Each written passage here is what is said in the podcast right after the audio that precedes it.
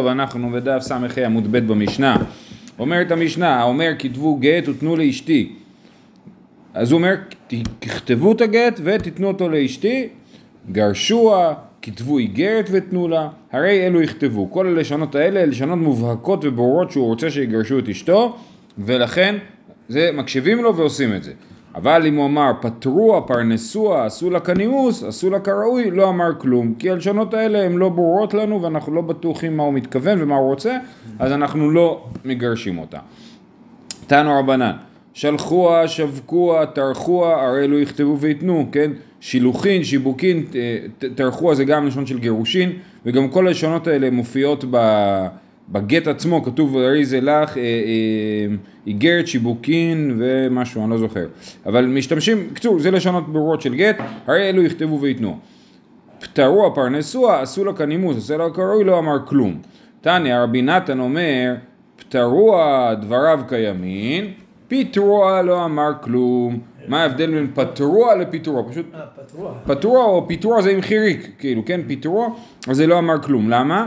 אז יש פה גם גרסאות הפוכות, ו, אה, אבל בעיקרון פטרו כנראה זה לשון של ציווי, ת, ת, תפטרו, תתנו לגט, אה, לש, לשון של ציווי, ופיטרו זה יכול להיות לשון של, אה, לשון עבר, כן? כמו פיטרו אותי, כן? פיטרו, פיטרו אותה, כן? פיטרו אותה מעבודה, פיטרו, כן? אז זה לא, לא לשון ציווי, גם עוד דבר זה שרש"י מסביר שיכול להיות שזה, שאומר אה, פיטרו הוא מתכוון לשון אה, אה, פטור, כן? מלשון פטור וחייב כאילו, כן? ולא מלשון תשלחו אותה. אז לכן, אבל באמת, כמו שאני אומר, יש גם גרסה הפוכה, לכן הדברים לא לגמרי ברורים. בכל אופן, אמר רבא, רבי נתן דבבלאו ודייק בין פיטרו לפטרוה. תנא דידן דבארץ ישראל הוא לא דייק, הרי במשנה כתוב פטרוה לא ייתנו לגט, נכון? בברייתא רבי נתן אומר, יש הבדל בין פטרוע לפטרוע. למה במשנה הוא לא דקדקו ובברייתא רבי נתן כן דקדק? בגלל שרבי נתן הוא רבי נתן הבבלי, oh. כן, אנחנו רואים אותו בפיתום הקטורת כל יום. רבי נתן היה מבבל, וכיוון שהוא היה מבבל, אז אה, הוא דייק יותר. מה, איך זה יכול להיות שדווקא מי שמבבל מדייק יותר? אז ההסבר הוא שבבבל דיברו יותר ארמית, ולכן הארמית והעברית פה הן כאילו מתנגשות יותר, ולכן הם דקדקו ב- בלשון, האם, האם זה לשון של פטרוע או פיטרוע. לעומת זאת בארץ ישראל שדיברו רק בעברית היה להם פחות צורך לדקדק בדבר הזה, ולכן כיוון שהם לא דקדקו, אז לכן לעולם פטרוע לא נותנים גט. אה, אז דנא דידן, דבארץ ישראל הוא לא דייק.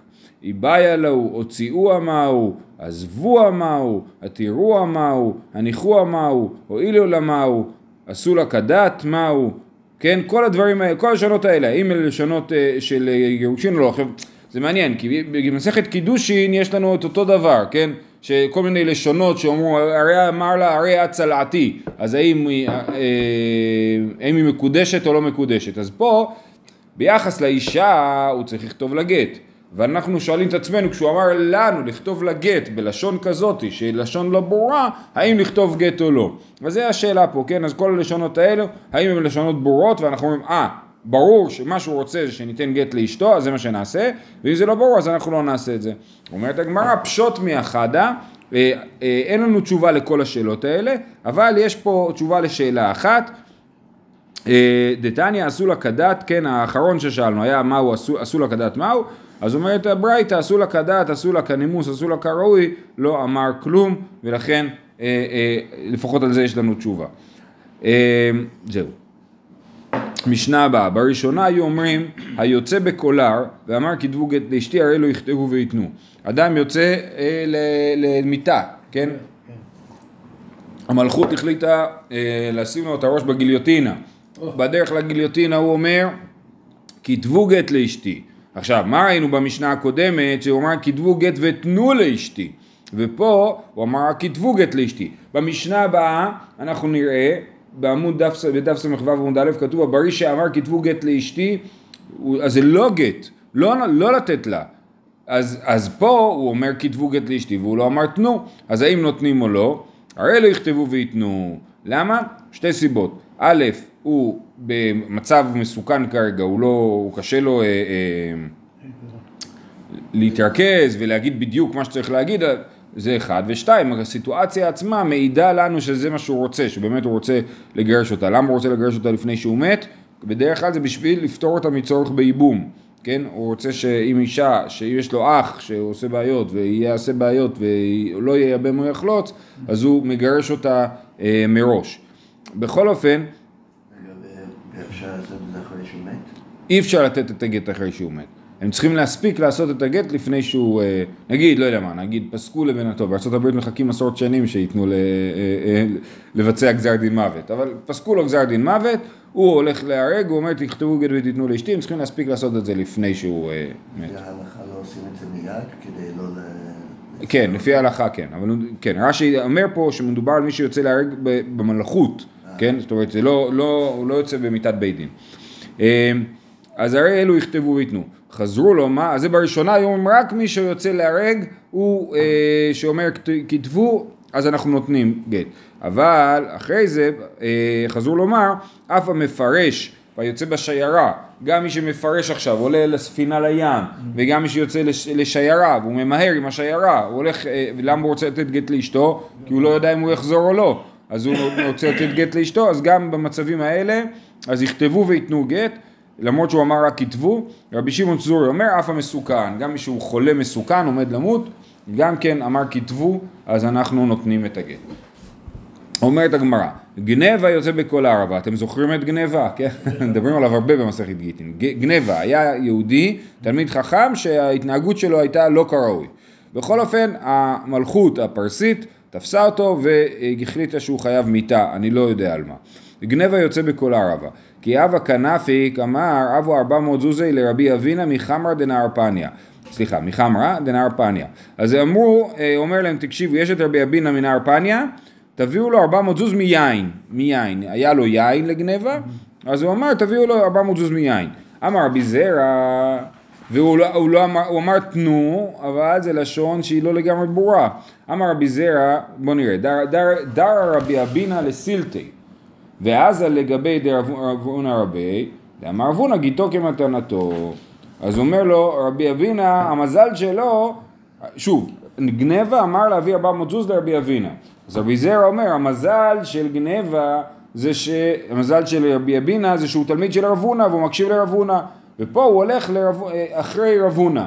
דאמר רבונה גיתו כמתנתו. מה הוא אמר? מה מתנתו אם עמד חוזר? אף גיתו אם עמד חוזר. ומה גיתו אף על גב דלא פריש, כיוון דאמר כתבו אף על גב דלא אמר תנו, אף מתנתו כיוון דאמר תנו אף על גב דלא קנו מיני. אז הוא אומר ככה, רב הונא אמר שהדין של מתנה זה כמו הדין של גט. לאיזה עניין הדין של מתנה כמו הדין של גט? כמו במתנה, יש לנו רעיון של מתנת שכיב מרע.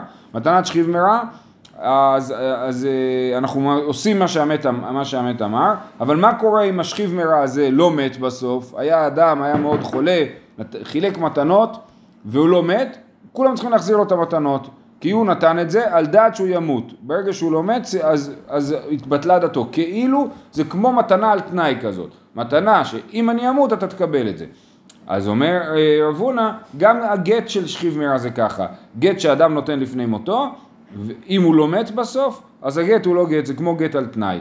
זה דבר אחד. פחות... כמה, כמה זמן זה צריך להיות? נגיד הוא חי עוד שבוע? לא, זה לא, זה לא, אה, זה, אני חושב שזה קם מחוליו, כאילו. הוא היה חולה, היה בטיפול נמרץ בבית חולים, התאושש, וכן. בכל אופן,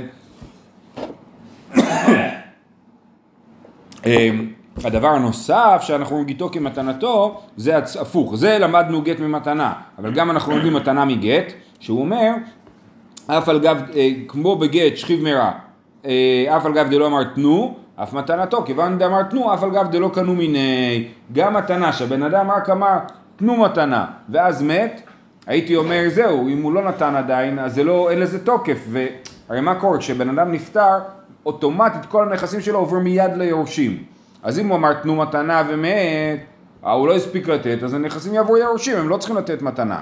אומר רבונה לא, כמו בגט, שאתה אומר כתבו ולא אומר תנו, זה מספיק טוב, ככה גם במתנה, שאתה אמרת תנו ולא, ולא, ולא עשית את זה עדיין, זה גם כן מספיק טוב, זה כאילו, כאילו כבר נתנו את זה.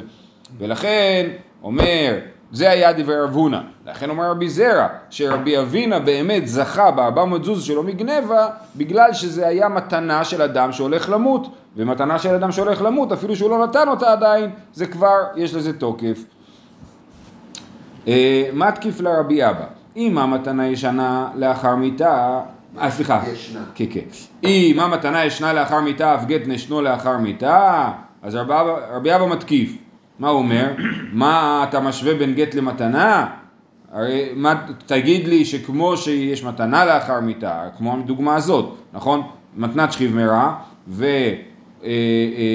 ולמרות שלא נתנו עדיין, אז ית- ייתנו אחרי שהוא מת, כן? אז תגיד שגם יש גט לאחר מיתה, שאם שכיב מרע אמר, אמר לתת גט ולא נתנו עדיין, אז ייתנו אחרי שהוא מת, כי אתה אומר שמתנה וגט הם אותו דבר. אומרת הגמרא, אחי אשתא, איזה מין רעיון משונה זה, כן? בישלמה מתנה איתה לאחר מיתה, אלא גט לאחר מיתה מאיכא. אין דבר כזה גט לאחר מיתה, אין לו שום תוקף, לא שייך. ברגע שהבעל מת, האישה היא אלמנה. אי אפשר להגיד לה, טוב, בעצם את תהיי עכשיו גרושה, כי את כבר אלמנה. אז לכן אומרים לרבי אבא, אנחנו לא מבינים מה אתה רוצה. אלא רבי אבא אחי קקשי עלי. לא, אז אנחנו נסביר יותר טוב מה הקושייה שרבי אבא רצה להקשות. אה, מתנת שכיב מרע במקצת היא, מתנת שכיב מרע במקצת בעיה קניין. רבי אבא לא רצה להקשות על רב הונא, הוא רצה להקשות על, על, על אה, רבי אבינה. זאת אומרת, גנבה אמר שהוא רוצה לתת מתנה לרבי אבינה. רבי אבא חשב שלא מגיע לו את המתנה הזאת, לא, שזה לא עבד. למה זה לא עבד? כי זה מתנת שכיב מרע במקצת. מה זה מתנת שכיב מרע במקצת? השכיב מרע, אה, אה, מתי זה מתנת שכיב מרע? כשהוא מחלק את כל נכסיו, כן? הוא אומר, אתה תקח את זה, אתה תקח את זה, אתה תקח את זה, הוא, הוא הולך למות, מה אכפת לו? הוא מחלק את כל נכסיו. אבל אם הוא לא מחלק את כל נכסיו, אז זה נקרא מתנת שכיב מרע במקצת, וזה אומר, בעצם, הוא, הוא חושב שהוא לא הולך למות. הוא חושב שאולי הוא לא הולך למות. אם הוא חושב שהוא לא הולך למות, אז אין לזה דין של מתנת שכיב מרע. לדוגמה, אם הוא לא ימות בסוף, המתנה תישאר מתנה, כי אנחנו אומרים לו, אתה הש- השארת לעצמך חלק מהנכסים, סימן שלא היית, לא היה לך ברור שאתה הולך למות. כיוון שלא היה לך ברור שאתה הולך למות, אנחנו לא מתייחסים לזה כמתנה על תנאי, אלא כמתנה מוחלטת.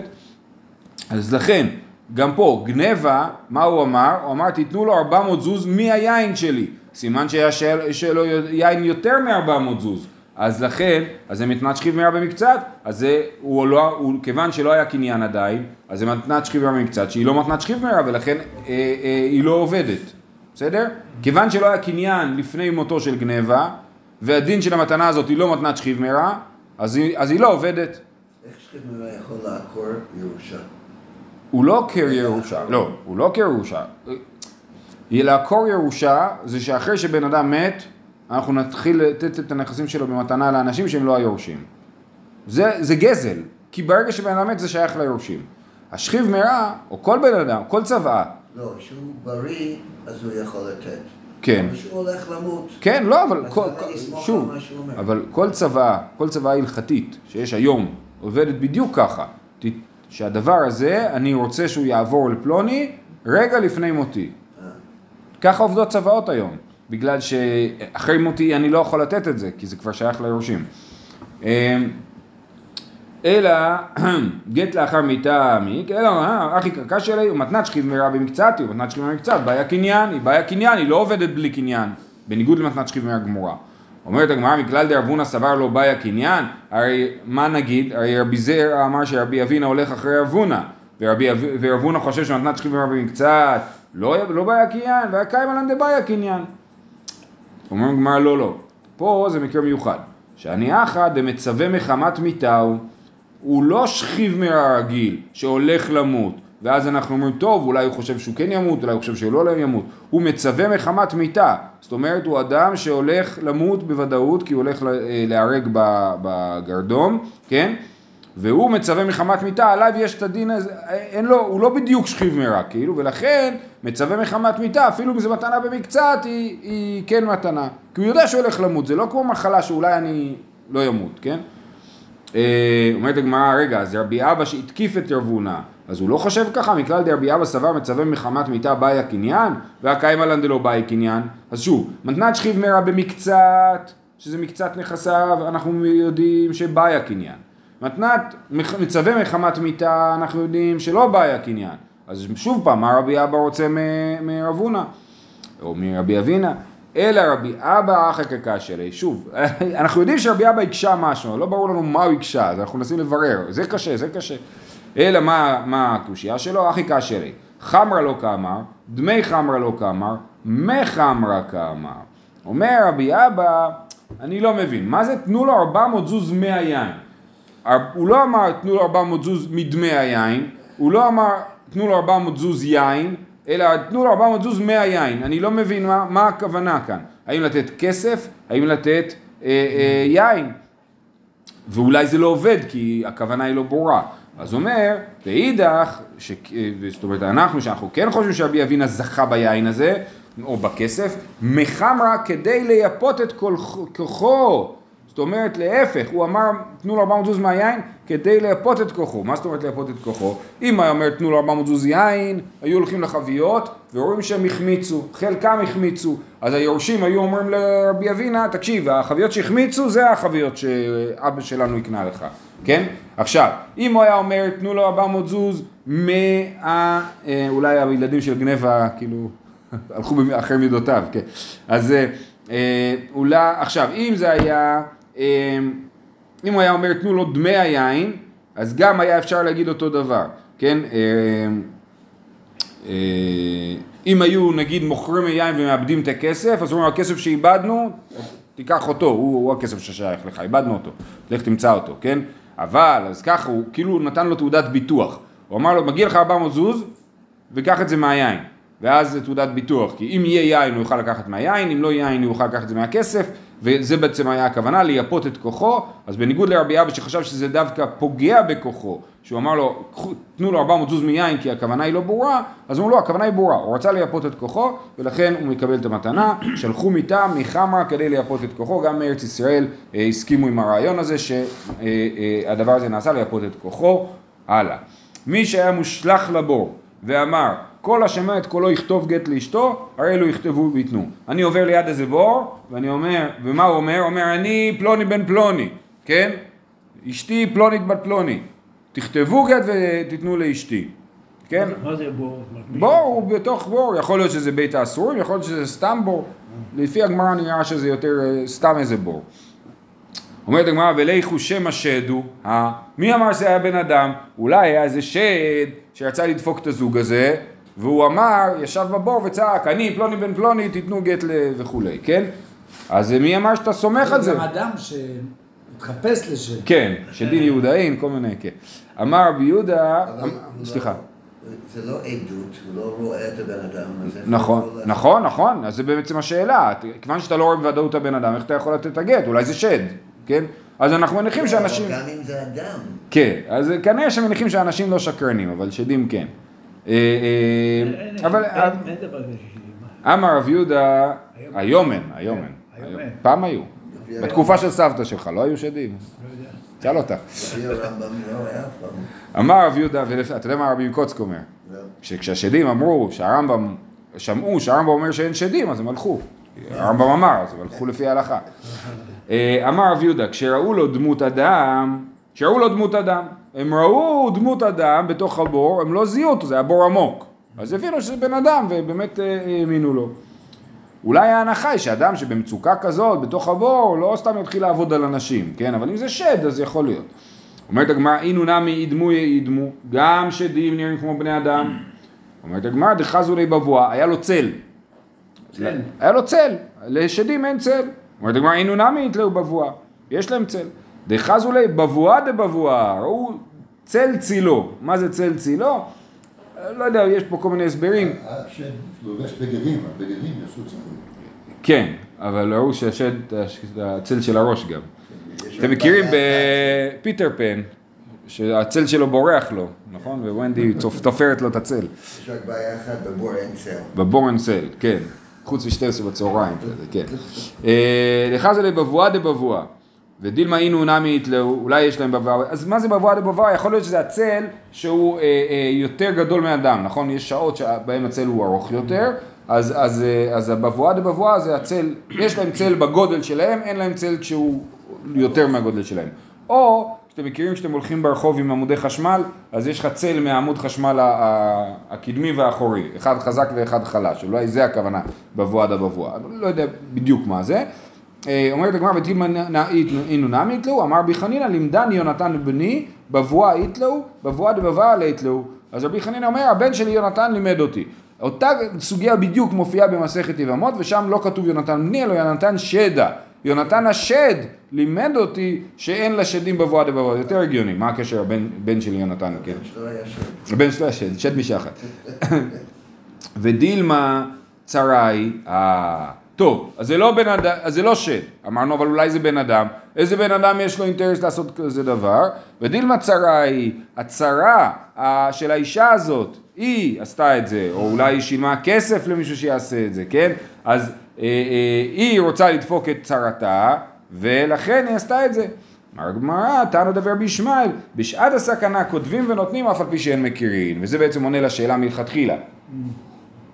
למה אנחנו עונים לעדות הזאת? זה, אתה לא ראית אותו, אתה לא יודע, סתם מישהו צעק משהו, כן? אלא זה שעת הסכנה. למה אנחנו מניחים שהבן אדם שנמצא בבור זה איזה שעת סכנה, האישה עלולה להיות עגונה, ולכן אנחנו מקילים במצב הזה לסמוך על הדבר הזה. כמו שבעגונות אנחנו מקילים לסמוך על עד אחד, ככה גם בסיטואציה הזאת אנחנו מקילים לסמוך על הקול הזה.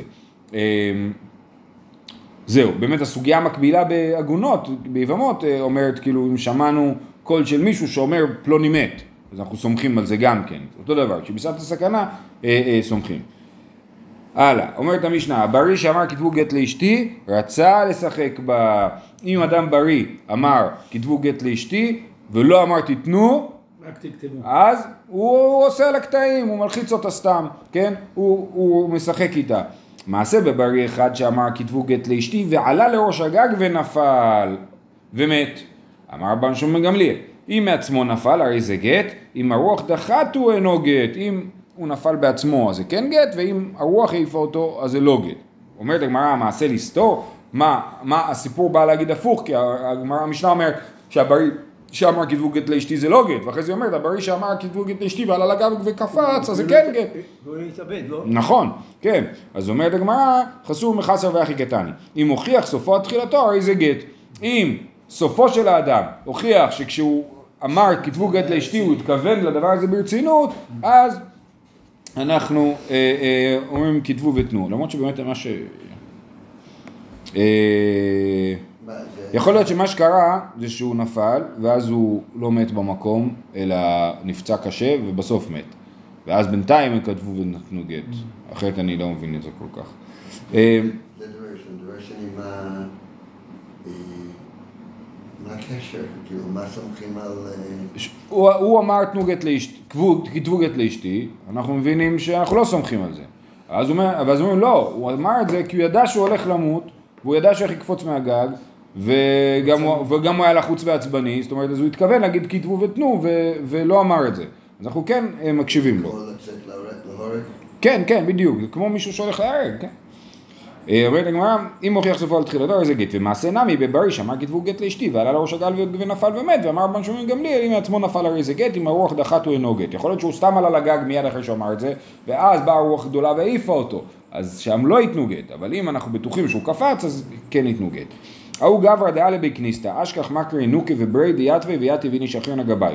יהודי אחד נכנס לבית כנסת, הוא רואה שלושה יהודים. אה, מלמד התינוקות, הבן שלו ועוד יהודי. אומר להם, בית ירמינייכו נכתבו גיתא לדביתו. אה, אה, בבקשה, שתיים מכם תכתבו גט לאשתי ותחתמו עליו ותהיו עדים. אה, ומה קרה? לסוף שכיב מכר ינוקה. עכשיו האיש הזה כנראה הלך לחוץ לארץ ואשתו נשארה פה והם צריכים לכתוב גט לאשתו כי הוא אמר להם לכתוב גט. והמכר ינוקה מלמד תינוקות נפטר. עכשיו, השאלה היא האם השניים שנותרו יכולים לעשות את זה או לא. מה השאלה? בגלל שיש ילד? לא, כן, אבל לא, הוא לא ילד, הוא, הוא הבן שלו. ממשבו איניש שיברא שליחה במקום האבא או לא. האם כשאתה רואה אבא ובן, אתה תמנה את הבן שליח במקום האבא, או שאתה תגיד לא, שאתה תגיד לא, זה לא מכובד, אני, ברור שאני מתכוון לאבא. בקיצור, ההוא שנכנס לבית הכנסת ואמר להם, האם הוא העלה על דעתו שהבן יהיה השליח, או שזה על זה הוא לא חשב. וכיוון שהוא לא חשב על זה, אז עד אחד מת, האבא מת, הבן נשאר בחיים אבל הוא בכלל לא היה בתוך הכוונות של מי שאמר. אז זה השאלה, האם משבוין שברא שליח במקום אבא או לא? רב נחמן אמר לא משבוין שברא במקום שליח, אה, שליח לא משבוין שברא שליח במקום אבא, ורב פאפי אמר משבוין שברא שליח במקום אבא, אמר אבא הלכת משבוין שברא שליח במקום אבא, וכן יהיה אפשר לתת גט במצב הזה. משנה הבאה, אמר לשניים תנו גט לאשתי או לשלושה, כתבו גט ותנו לאשתי. הרי אלו יכתבו וייתנו. אמר לשלושה תנו גט לאשתי, הרי אלו יאמרו לאחרים ויכתבו, מפני שעשן בית דין. כאשר אני אומר לשני אנשים כתבו גט, אפילו אני אומר תנו גט, אז הם יכולים לכתוב את הגט ולתת אותו, כן? אבל, הם צריכים לכתוב את הגט ולתת אותו. אבל אם אדם אמר לשלושה אנשים תנו גט, אז הוא לא התכוון שהם יכתבו, אלא הוא אמר, הוא עשה עם בית דין. הוא אמר, אתם תהיו הבית דין שאחראי לזה שיהיה גט לאשתי. אז הם לא צריכים לכתוב, את זה, לא צריכים לחתום על זה, הם, הם רק צריכים לדאוג לזה שזה יקרה. אבל אם הוא אמר לשניים, שניים הם לא בית דין. כיוון ששניים לא בית דין, אז ברור שהוא התכוון שהם בעצמם יהיו ה... ה... אבל הוא אמר להם גם כתבו וגם תנו. כן, כן, הוא בסדר גמור. צריך להגיד את שתי הדברים. נכון, לא, אם הוא אמר לשניים תנו, אז אז כתבו ותנו. אם הוא אמר, מי לש... אמר? שנייה, אם הוא אמר לשלושה כתבו ותנו, אז זה לא בית דין. הם, הם, הם, אה, הם, הם, הם צריכים לכתוב את זה בעצמם. רק אם הוא אמר לשלושה תנו, אז הוא לא התכוון שהם יכתבו. זה הנקודה, בסדר? אבל הוא מנה, הוא מינה שליחים? כשהוא אומר להם תנו גט, זה בעצם מינוי השליח. לא, האמת, הם הם לא יכולים להיות... הוא, נותן, הוא יכול לתת להם את הסמכות למנות שליחים במקומו, כן, כן. אה, כיוון שהם בדין, הוא כאילו נותן להם אה, ייפוי כוח מתמשך כזה. אמר לשלושה, תנו גט לאשתי, הרי לא יאמרו לאחרים ויכתבו. זאת אומרת, הם יכולים לכתוב בעצמם, אבל לא חייבים לכתוב לעצמם, כי הם, הם יכולים להעביר הלאה את הסמכות. מפני שעשן בית דין, דיבר רבי מאיר, וזו הלכה העלה רבי חנינא איש אונו מבית האסורים. היה את רבי עקיבא בבית האסורים, היו מבקרים אצלו תלמידיו, והם היו מעלים הלכות, כאילו מרבי עקיבא, כן, מעלים הלכות מבית האסורים. אז מקובל אני, באומר לשלושה תנו גט לאשתי, שיאמרו לאחרים ויכתבו מפני שעשן בית דין. אמר רבי יוסי, נומנו לשליח, זאת אומרת, אני אמר, ענינו לרבי חנינא איש אונו, אף אנו מקובלים, שאפילו אמר לבית הדין הגדול שבירושלים, תנו גט לאשתי, שילמדו ויכתבו וייתנו. אולי אם לא יודעים לכתוב, אז שילמדו לכתוב וייתנו גט לאישה. זאת אומרת, חולקים על רבי עקיבא. רבי עקיבא אמר שהוא אמר לשלושה, הוא עשה בית דין. זה בדיוק הנקודה שאמרת מקודם. הוא אומר, לא, הוא לא הוא- הם שליחים, הם חייבים לעשות את השליחות שלהם, לא יכולים להעביר את השליחות הלאה. וזה זה רבי יוסי אומר, רבי עקיבא אומר, כן, הם כן יכולים, ברגע שהוא עשה בית דין, הם יכולים להעביר את השליחות הלאה. כי רבי יוסי אומר, אפילו בית דין הגדול, זה לא בית דין, זה שליחות. אמ, אה, אמר לעשרה, כתבו ותנו גט לאשתי, אחד כותב, אני רואה חבורה של עשרה יהודים, כתבו גט, אז זה, איזה שניים יכתבו, יחתמו, וזהו, כן, אחד כותב, שניים חותמים, סבבה. אבל אם הוא אומר כולכם כתובו, אם הוא בא ואומר כולכם כתובו גט לאשתי, הוא בעצם רוצה שכל העשרה יהיו בתוך העניין, אחד כותב וכולם חותמים. לפיכך אם את אחד מהם הרי זה גט בטל, כי הוא כאילו התעקש שכל העשרה יכתבו גט, אז אם אחד מהם לא יכול לחתום על הגט, אין גט. אתה חושב שהיו מקרים כאלה או זה רק אפשריות? נראה לי שזה בעיקר- תיאורטי. עיוניות. בעיקר תיאורטי, אבל כל הדברים האלה, לא, לא יודע להגיד על כל אחד מהדברים, על המון מהדברים האלה בסופו של דבר מתגלגלים להלכה למעשה בכל מיני אופנים, בכל מיני תשובות וכל מיני, בתוך מסגרת של דיונים. אז כל האפשרויות התיאורטיות האלה, בסופו של דבר הופכים להיות דברים ממשיים. כאילו זה סוג של תקדים אה, בשביל אה. כן. זה הרב שטיינזלץ אומר שזה היום היום הולדת שלו. אז הרב שטיינזלץ אמר שהפעם ההלכה הקדימה את המציאות, היום אנחנו מפגרים אחרי המציאות, אבל כל מיני דברים שההלכה כאילו חשבה עליהם, כמו לדוגמה על מי שעובר בתוך אה, מטוס מעל בית קברות, כן? אז ההלכה מדברת על אדם שנוסע בתוך קופסה בתוך בית קברות. לא, לא חושב שזה קרה, אבל... או יש לנו רעיון של הדביק שני רחמים. יש בהלכה דיבור על מי שהדביק שני רחמים, והתינוק עבר מרחם אחד לרחם אחר. זה הזיה מוחלטת, כן, אבל היום עם כל מיני הפריות וזה, פתאום זה ריאלי. מזל שדיברו על זה, אחרת היינו תקועים היום, כן? והיום אנחנו לא, היום אנחנו בפיגור. טוב, אז זה היה המשנה. אומרת הגמרא, אמר רבי, אני אמשיך עוד כמה דקות, אמר רבי אמר ברבא, שלחו לי מברב לשמואל, ילמדנו רבנו, זאת אומרת, כנראה תלמידי רב, אחרי שרב נפטר, שולחים שאלות לשמואל, ילמדנו רבנו, אמר לשתיים כתבו ותנו גט לאשתי, ואמרו לסופר וכתב, וחת, וחתמו הן מהו, זאת אומרת, הם האם המשנה שאומרת, שהוא אמר לשניים כתבו גט, הוא התכוון שהם יכתבו את הגט, או שהוא התכוון שהם יחתמו על הגט? זאת השאלה, כן? אה, אמר לשניים כתבו ותנו גט לאשתי, ומה הם עשו? הם אמרו, הלכו, אמרו לסופר וכתב וחתמו אין מהו, האם זה נחשב שזה בסדר או לא, האם הוא התעקש שהם יכתבו ממש או שהוא התכוון לחתימה שלהם. ת, אה, ת, אה, שלח להוא תצא, היא לא יכולה, היא התחתנה עכשיו עם עוד מישהו, היא לא יכולה להישאר איתו ותתגרש כי יש את איש עדיין והדבר צריך תלמוד וזה לא ברור, כן? זה מה שהוא עונה להם. אומרת הגמרא, מה הדבר צריך תלמוד? ממה, במה אתה מסתפק פה בסיפור הזה? אילי משום דאבו לי מילי ומספקא לי מילי אם ימסרן לשליח היא לא ממסרן לשליח. ואמר שמואל אמר רבי הלכה כרבי יוסי דאמר מילי לא ממסרן לשליח כן? אז אם אתה אומר בגלל מילי אתה לא יכול להעביר סמכות שקיבלת בשליחות כי סמכות היא רק מילים כן? אני לא יכול להעביר ייפוי כוח שקיבלתי למישהו אחר כי כל מה שקיבלתי זה ייפוי כוח. לא קיבלתי ייפוי כוח לייפות את הכוח של מישהו אחר כן? אז מילי לא ממסרן לשליח גט כן נמסר לשליח, נכון? אם אני מביא לך גט, אתה יכול להעביר את הגט הלאה לשליח אחר, אבל מילי לא ממסרן לשליח. אם זה הדבר, אז זה ברור, אמר שמואל אמר רבי, הלכה כרבי יוסי, אמר מילי לא ממסרן לשליח. למה ששמואל יגיד, הדבר צריך תלמוד? שמואל החליט באופן חד משמעי שאי אפשר להעביר הלאה מילי. אלא מה הספק שלו? אלא לשמואל אכא מבא אלי. היי כתובו, יכתב ידן, יכתב הגט. מה כוונת הדובר? כשהוא אמר תכתבו את הגט, הוא התכוון לכתיבת הגט או לכתיבת ידן, זאת אומרת לחתימה שלהם, שתחתמו על הגט. אומרת הגמרא ותפשוט ליה ממתניתין, לכאורה מהמשנה אפשר ללמוד את הדין, זה ברור. אמר לשניים תנו גט לאשתי או לשש, לשלושה כתבו גט ותנו לאשתי, הרי לא יכתבו ויתנו. אז הנה הם צריכים לכתוב. אומרת הגמרא אי גופה קם מבא אלי. כשהוא אמר כתובו, כתב ידענו או כתב הגט הוא. אומרת, כן, זאת השאלה. אז איך אתה מוכיח לי? אומרת הגמרא פשיטא דכתב הגט ודקתני סיפא אמר ביוסי נומנו לשליח אף אנו מקבלים שאפילו אמר לבית דין הגדול שבירושלים תנו גט לאשתי שילמדו ויכתבו ויתנו לה.